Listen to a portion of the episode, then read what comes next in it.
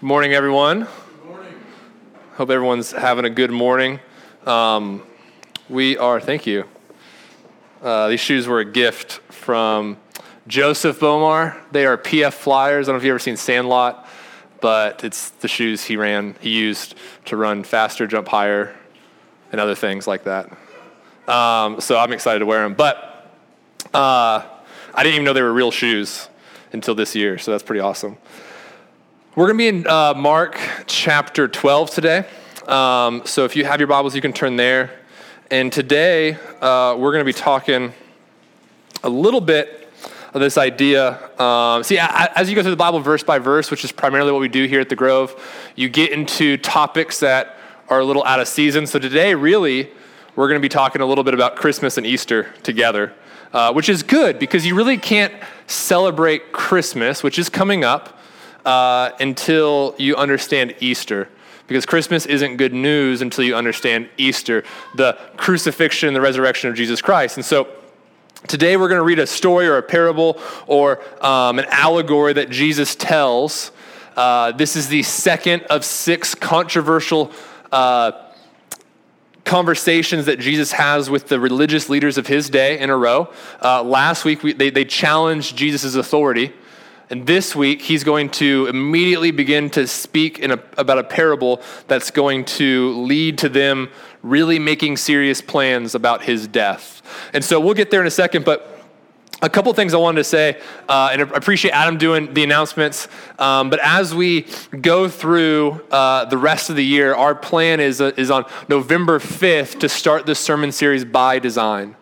And so, so we'll take a break from Mark and we'll start a four week sermon series about what it means to be a man and what it means to be a woman because God designed us, man and woman, equal but different equal but different. And so we have, diff- we have different uh, leanings. I have a, a, boy and a girl as kids, and I can tell you that they are different. They like different things, and they like to do different things. I never had to walk into a room and, and catch Eliam putting lipstick on, but I do that with Salome all the time. I wouldn't be concerned if I caught Eliam doing that because um, lipstick is much more colorful than chapstick, so I wouldn't blame them for doing that. But they're just different people. And so we're going to talk about what God's design is for a man and a husband and a father, and what God's design is for a woman, a wife, a mother, and a friend. Um, and so I'm excited about that. I think our world gives us so many options about what a man and a woman is. Um, it can get confusing. It can be like, I don't know, a man's supposed to like wear plaid and cut down trees, or or it's okay and go fishing all the time, and, and, that's what a man's supposed to be. So if I don't like fishing, I must not be a man. Uh, a woman's supposed to stay at home and do these things. So the world tells us all these things, or even sometimes Christianity erroneously tells us all these things. Um, so we're going to go to the Bible and see what is what was God's design and plan for man and woman. So that's going to take us four weeks. That's going to take us right into Advent.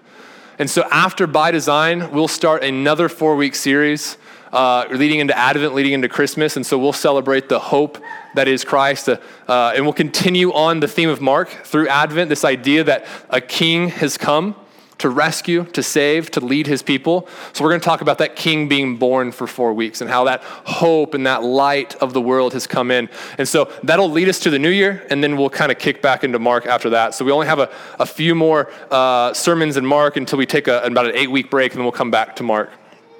Um, so I'm excited about that. But today, we're talking about uh, a story of both Christmas and Easter. We're talking about a story that has God's great love for us and his wrath towards people as well. So it'll take some explaining. So if you could track with us, that would be fantastic. So, Mark chapter 12, we're going to read verses 1 through 12 together. And it said, and, uh, and he began to speak to them in parables. A man planted a vineyard, and he put a fence around it, and dug a pit for the winepress, and built a tower, and leased it to his tenants, and went into another country. When the season came, he sent a servant to the tenants to get from them some of the fruit of the vineyard. And they took him and beat him and sent him away empty handed. Again, he sent to them another servant, and they struck him on the head and treated him shamefully. And he sent another, and him they killed. And so with many others, some they beat, some they killed, he had still one another, one other, a beloved son. Finally, he sent him to them, saying, They will respect my son. But those tenants said to one another, This is the heir. Come, let us kill him, and the inheritance will be ours. And they took him and killed him. and threw him out of the vineyard. What will the owner of the vineyard do? He will come and destroy the tenants and give the vineyard to others. Have you not read this scripture? The stone that the builders rejected has become the cornerstone. And this was the Lord's doing, and it is marvelous in our eyes. And they were seeking to arrest him, but they feared the people, for they perceived that he had told the parables against them. So they left him and went away. So immediately after these religious leaders challenged the authority of Jesus, Jesus tells this parable about, about how a man planted a vineyard, and this man gave all these wonderful gifts to this vineyard. In fact, what Jesus is really talking about, I don't have it on the screen, but in Isaiah chapter 5, Jesus is really um, telling a story from Isaiah chapter 5. So I'm going to read it because um, Jesus is, is just straight up talking, quoting Isaiah. So, Isaiah chapter 5 Starting in verse 1, it says, Let me sing for my beloved my love song concerning his vineyard. My beloved had a vineyard on a very fertile hill. He dug it and cleared it of stones, and he planted it with choice vines. He built a watchtower in the midst of it, and he hewed out a wine vat in it. And he looked for it to yield grapes, but it yielded wild grapes. And now, O inhabitants of Jerusalem and men of Judah, judge between me and my vineyard. What more was there for me to in my, what more was there to do for my vineyard that I have not done in, in it? When I looked for it to yield grapes, why did it yield wild grapes? And now I tell you what I will do to my vineyard. I will remove its hedge, and it shall be devoured. I will break down its wall, and it shall be trampled down. I will make it a waste. It shall not be pruned or hoed, and briars and thorns shall grow up. I will also command the clouds that they rain, that they rain no rain upon it. For the vineyard of the Lord of hosts is the house of Israel, and the men of Judah are, are his pleasant planting. And he looked for justice, but behold, bloodshed. He looked for righteousness, but behold, an outcry. And so Jesus is, is kind of hearkening back to this idea of Isaiah. And what the story here is that a man planted a vineyard, and he did, he did so much for the vineyard. He put a hedge around it that we read later, he put a wall around it to protect it. He, he cleared all the stones. He dug, he built a watchtower to watch over the vineyard. He built a, a wine press to make great wine. And when he looked for the vineyard to produce grapes, it only produced wild grapes. And, and, really, it's better translated to, to rotten grapes. It was, it was grapes that kind of just grew on their own and they, they weren't very good. They weren't taken care of. They just grew on their own. So Jesus telling this story about how a man planted a vineyard and put a fence around it, dug a pit, a wine press, built a tower, and he leased it to tenants. Some of the religious leaders surely thought of Isaiah when they read this. Surely they thought of Isaiah. So, really, what Jesus is saying here first is about God's great love that He's planted a vineyard and that He's, he's protected it He's cleared all the stones out from it so that it could be fertile and could grow. And he built a watchtower to look over. He built a fence around it and a wall around it and a hedge of protection around it. He did these things because of his love. And man, was he patient when he sent faithful messenger after faithful messenger to go collect what was rightfully his. And this, and what Jesus is t- talking about here is the prophets. And so in the Old Testament, Jesus God sent prophet after prophet, messenger after messenger, faithful messengers, faithful men of God to proclaim the, the, the, news that the kingdom of heaven is coming, that we should repent, we should turn back to God. And what did they do to those? Well, they rejected them. Jeremiah was a prophet, he was beaten and put in stocks. Tradition holds that Isaiah was sawn in two. Zechariah the prophet was stoned in the temple. And John the Baptist, more recent news for Jesus' story here, was beheaded because of a teenage girl wanted his head on a platter.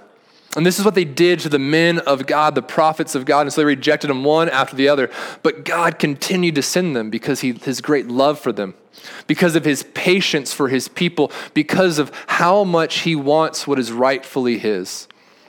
And what is rightfully his is his people. His people.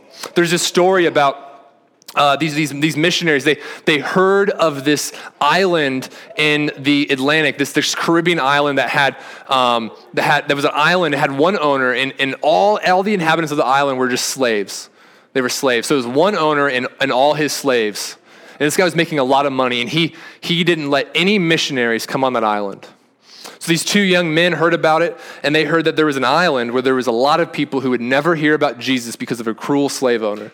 So they decided to sell themselves into slavery as Christians so they could go preach the gospel as slaves on this island for the rest of their life. This wasn't a short term mission trip. This wasn't us paying some money, raising some funds so we can go on a short term mission trip to Africa. They were selling themselves for the rest of their lives into slavery because they heard of a people group who would never hear about Christ because of a cruel slave owner.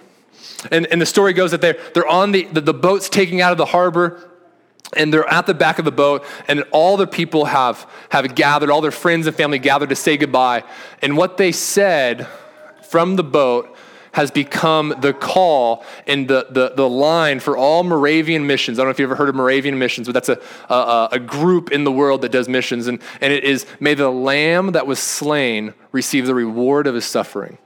May the lamb that was slain receive the reward for his suffering. See, God has been so patient to receive his reward, which is his people.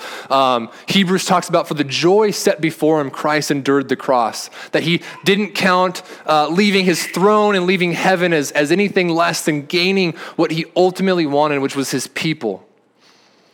May the lamb that was slain receive the reward of his suffering. He's been patient, long suffering, kind. He's given good gifts.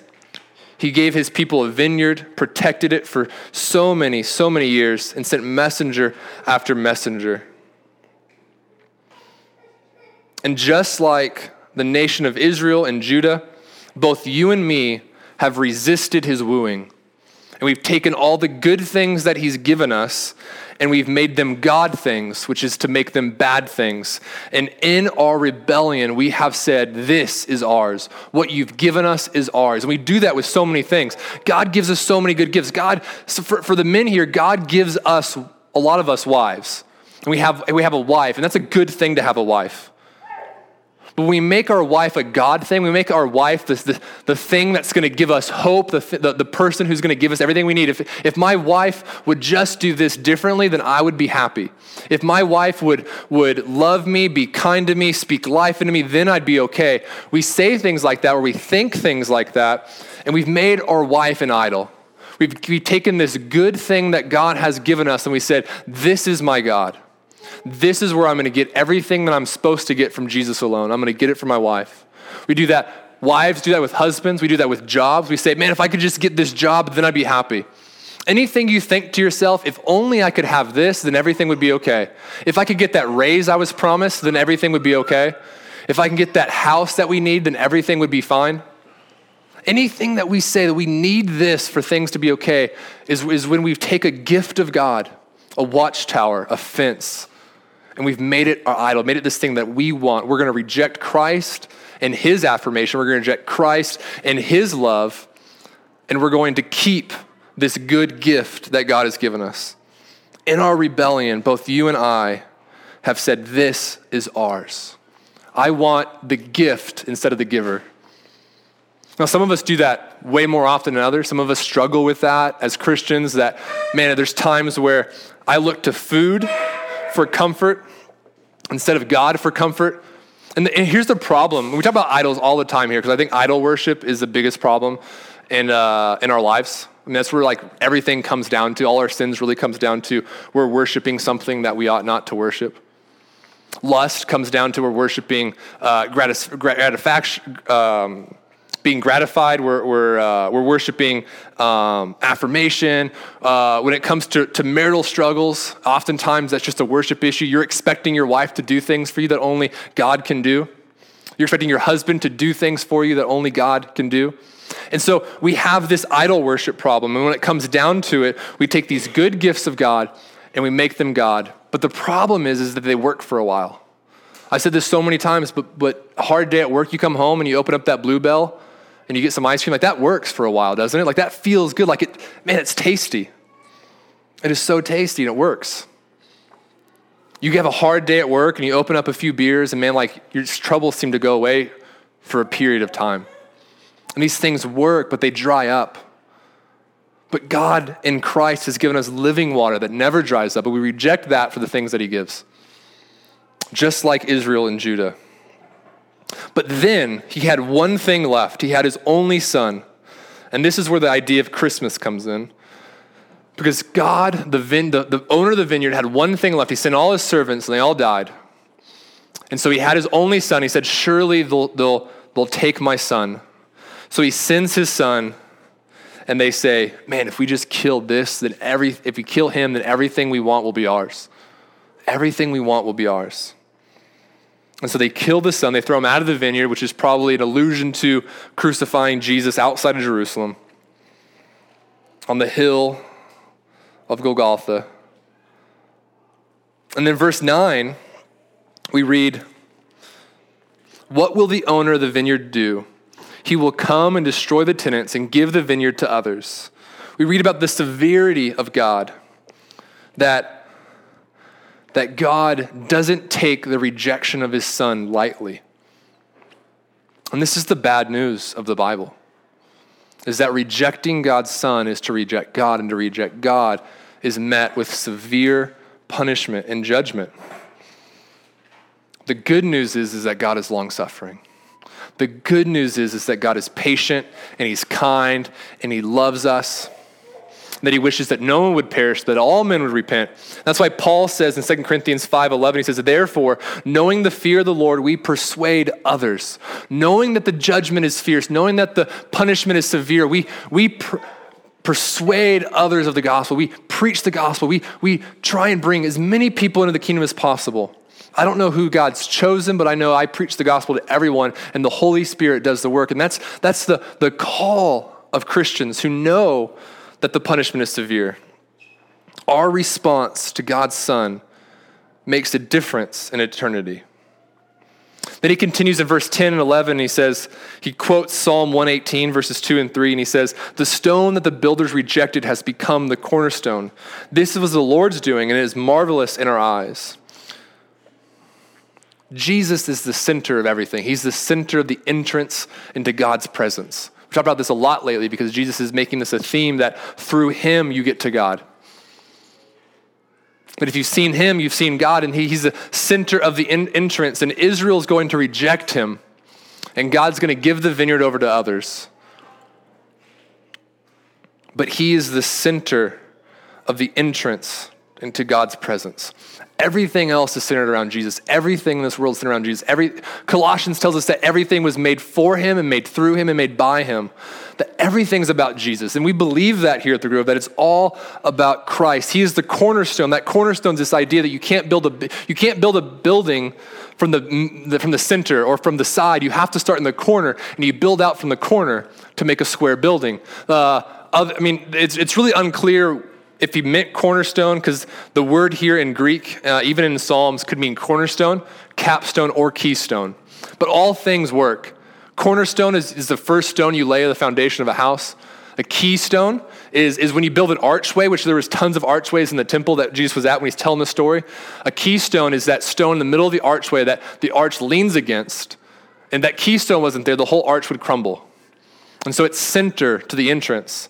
And the capstone is on a pillar, that stone at the top that the pillar holds up, and that capstone distributes the weight evenly so that nothing crumbles. That no matter what was meant here, whether it was cornerstone, keystone, or capstone, that Jesus is the center. Jesus is God, and he's rejected.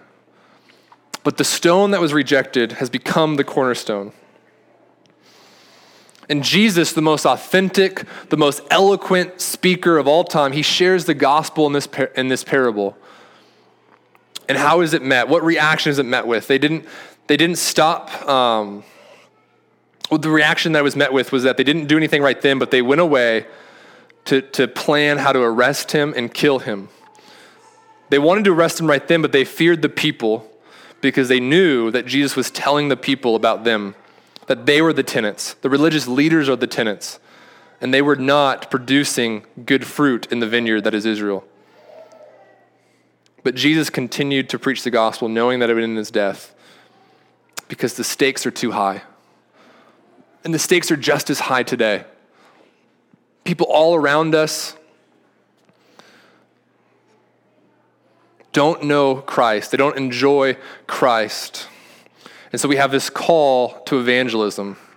We have this call to preach the gospel. And so um, when I was, I, I, became a Christian in high school, I told this story before, but I became a Christian in high school, or I'm sorry, middle school. I started kind of going to, uh, to church. what happened was, and I think it was God's providence, thankfully, is that all the bus drivers in my county in California, they went on strike, so we couldn't ride buses anymore. Which puts, which puts a big strain on parents who go to work early, right? So we had to carpool. So I was carpooling with this guy named Marcus Perry. And Marcus Perry is a Christian. He went to, he went to First Baptist Church of Jackson, California. Um, and uh, so I had to, on Tuesdays, I had to ride home with Marcus.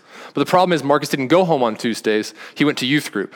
So I started going to youth group for the first time in my life in middle school. Uh, and I praise God that these bus drivers wanted more money um, because that meant I got to go to youth group and I wouldn't have gone otherwise. And so I'm going to youth group and, and they, they teach us this thing called evangelism explosion. You might have heard of it.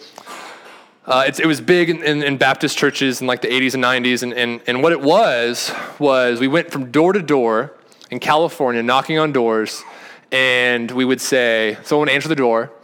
And I'm a middle school kid saying, um, I didn't even know if I believed this, but I'd be like, uh, so if you were to die tonight and Jesus was, and, he was like, uh, why should I let you into my heaven? What would you say?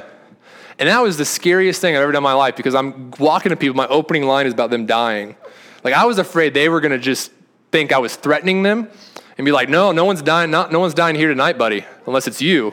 And I was, I was frightened about doing this. And that, that was the way evangelism was done growing up in my town. We'd go door to door. You, if no one answered, you left like a little Bible tract on the door handle.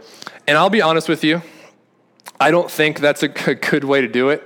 Um, I don't think, uh, I don't, first of all, I don't think that question is going to be asked when you get to heaven. I don't see that in the Bible. Um, I think the good news of Jesus Christ doesn't start with death, but it starts in the Garden of Eden and how we were once created and, and uh, we had communion with God and we were in God's presence, and that has been broken because of our sin. And, and God's provided a way back to that. Back to that. And, and, and that way back lasts longer than death on this earth, but that way back lasts forever. And we get to be in God's presence forever if we trust and repent of our sins and trust in Jesus Christ. And so I think evangelism, uh, my generation has kind of said, okay, that style of evangelism is a little crazy, it's a little confrontational, and if we don't see Christ doing that. And so we get away from that. And the problem is, is that we never replaced it with anything else.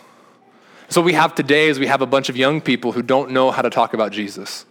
We have a lot of young people who don't know what to say about Christ. And, and, and I'm partly to blame, is that I've said, that's silly. We're not going to do that here. We're not going to go door to door telling people they're going to die. We never replace with anything else. So a few weeks ago, I wrote a blog post called Stop Inviting People to Church. Um, and for the record, I think it's great to invite people to church.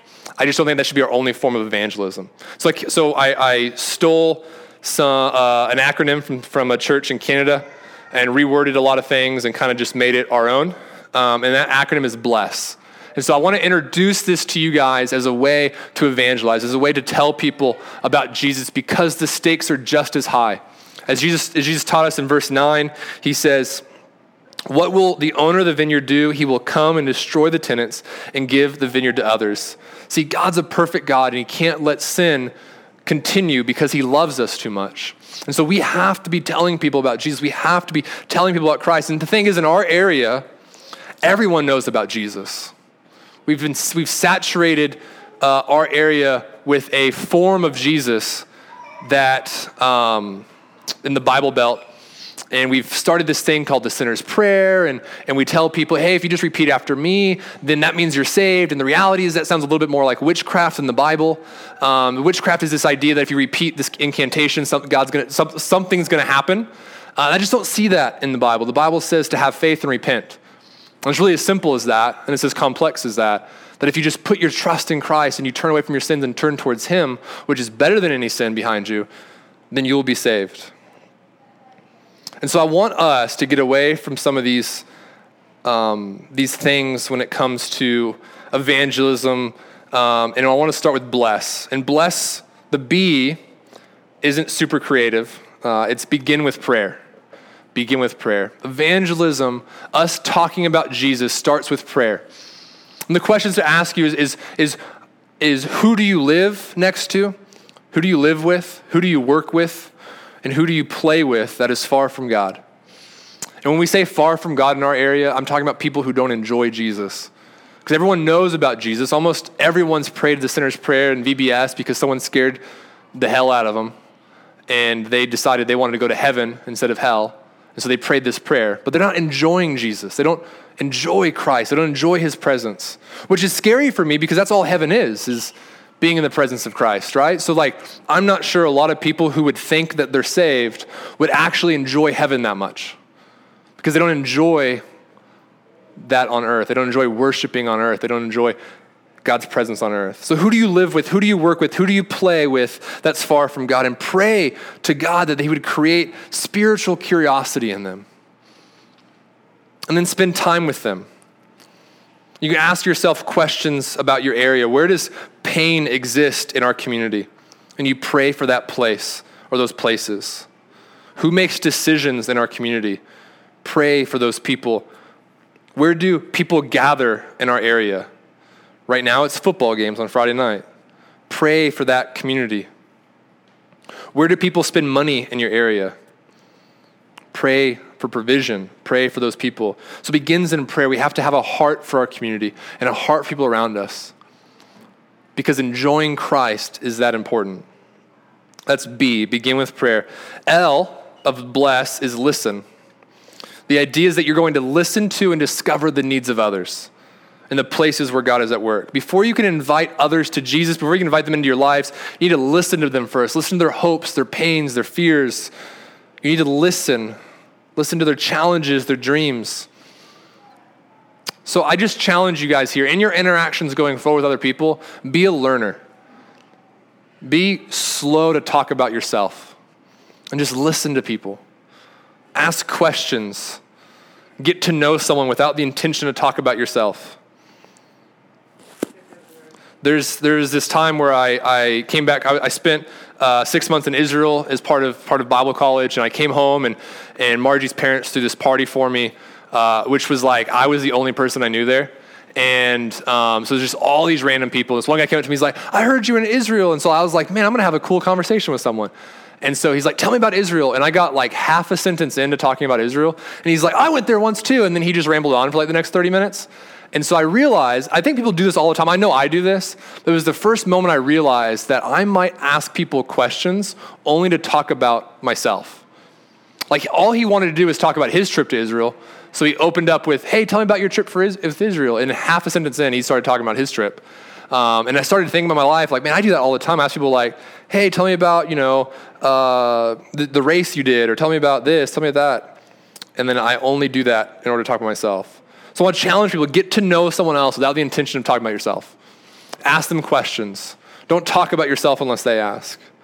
Don't assume that you know people. Just practice being present and listening. So that's B, begin with prayer. L, listen. E stands for eat. I really like this one because I love eating and I love food. I think God created a lot of good food and we should enjoy it. But eat is that I will share meals with and spend time with the people in my life. Something about eating is just sacred. Something about eating opens people up to conversations. It's, it's the best way to take an acquaintance and put them on the fast track to friend. Is eating, sharing a meal, eating food.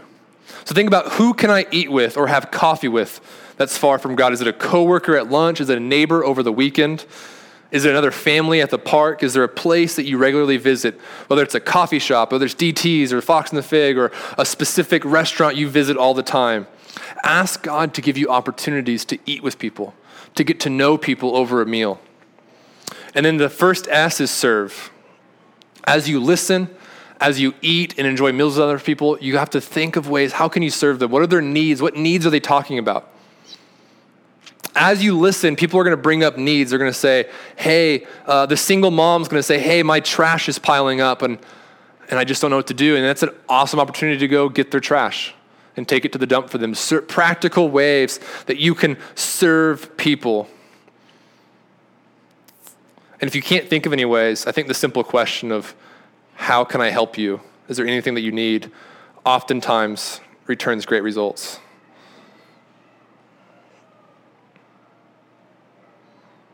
As you pray for someone, you're going to realize that a lot of the times you can be their answer to prayer that you can do something that answers what their, what their need in prayer. And then lastly, story. So it's begin with prayer, listen, eat, serve, and story. Share your story. The idea is that you will share the story of Jesus and what he's doing in your life with others. At some point, we have to talk about Jesus. As much as I'm not for the confrontational door knocking, if you're going to die tonight thing, I also don't want to swing the pendulum too far over where you just become friends with people and expect them to fall in love with Jesus because you don't cuss and you tip well. Like, that's not going to happen. No one's going to be like, hey, I've noticed that you tip well at this restaurant that we just ate at and you don't cuss. Can you tell me more about Jesus, please? Like, that's just not how this thing works. And so at some point, you're going to have to talk about Jesus. At some point, you are going to have to talk about yourself and your story. No one's going to come to a saving faith in Christ because you were a pretty nice person, but they might listen to your story.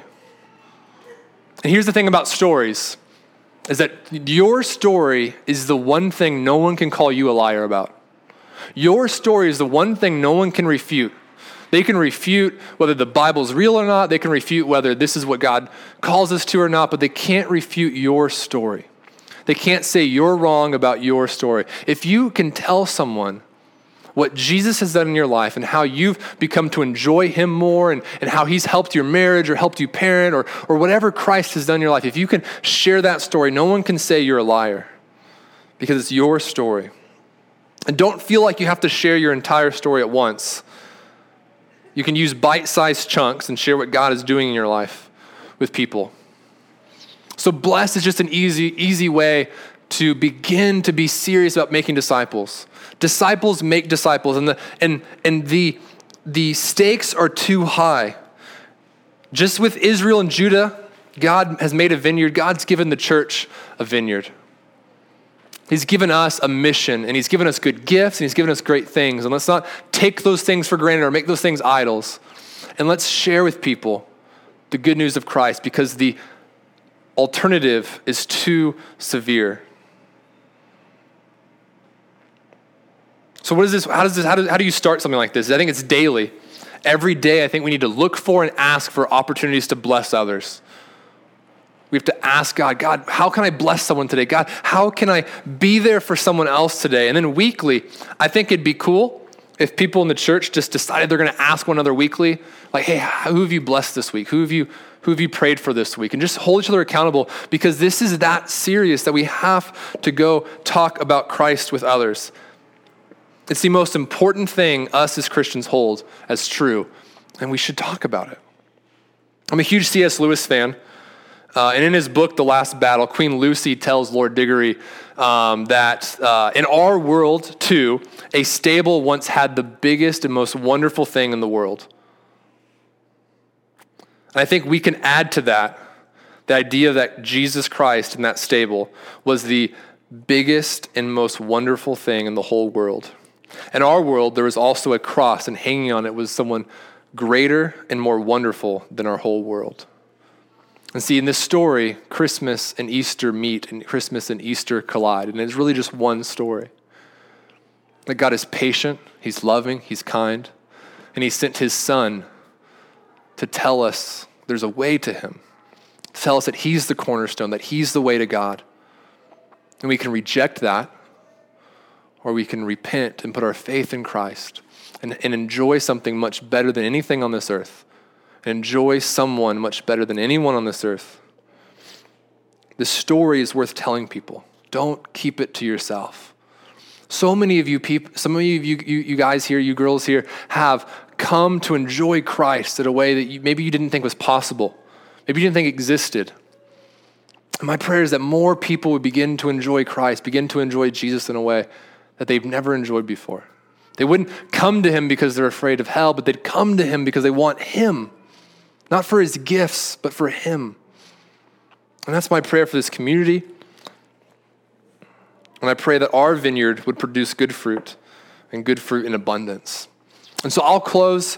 Um, and, and, and then we'll sing a couple songs together. Feel free to stand, sit, sing, not sing if you don't know the songs. Um, but we'll, we'll sing together, and then I'll come up and pray. But as we sing, just be thinking about who can you bless? Or even what idols maybe you have in your life. What things are you holding on to that you would, you would beat the tenants over if they tried to take from you? What things are you holding on to? And how can you bless others this week? How could you intentionally begin to pray for someone who's far from God, who's not enjoying Christ? How can you listen to them and share a meal with them, serve them, and share your story with them? It doesn't have to be all in one week, but begin thinking about that. Who I think as we talk about this, you're gonna you're gonna see names in your mind. You're gonna hear names. You're gonna, man, there's this person, there's that person I could talk to. There's this person who needs Christ. I pray that you wouldn't, you wouldn't push that down and try and keep that away because it's scary. You don't know what to do, you don't want to do, but just be, start with prayer. Just start praying that God would give you opportunities, give you the words to say, or the words not to say as you listen. And we start there. So we'll sing, um, and then I'll come back up and pray. Before I pray, uh, two last things. Uh, this idea of praying for people who are far from God or uh, don't enjoy Him is, is, is real. I prayed for, and it, it could take a long time. I prayed for my mom and dad for 13 years. Um, they're uh, a couple who would say that they uh, were Christians, but they didn't enjoy Christ. They didn't go to church. They didn't really enjoy being with Him, but they definitely believed He was real. Uh, and so for 13 years, I prayed that they would come to enjoy Him. And then one day, about a year ago, I got a call from my mom, and she just said, I've shared the story before, but she just said, Zach, would you pray for me? Because um, I just feel like you have so much purpose and hope, and I want that. And I said, Mom, I can pray for you that you would find out what your purpose is, or I could just tell you, because the Bible is clear on what your purpose is. It's to love and to enjoy Christ and uh, to go to a, submit to a church, to serve at a church, um, and to make much of his name with all the days of your life. And um, so the next Sunday, she started going to the same church that I grew up uh, as from middle school on. Uh, Calvary Chapel of Amador. I didn't end up going to Marcus's church, which is fine. Uh, but I went to Calvary Chapel of Amador. They started going there. They've been going there ever since for the last year or so. Um, and it's been just amazing. And it was 13 years of prayer, 13 years of really awkward conversations. Um, but man, I'm so thankful that God's good, that God's patient, and he's, he sends messenger after messenger, and he sends his son tell us there's a way. So I want to say that. And the last thing I want to say, if there's someone here, anyone here who, who um, maybe doesn't enjoy Christ like they ought, or doesn't, uh, they're far from God, and they don't, they want to uh, really just enjoy him, my, my, my, prayer is that you would uh, just come talk to someone, come talk to someone and share that, uh, that desire that you want to know him, that you want to enjoy him. Uh, and because, man, like that's something we can walk through you with.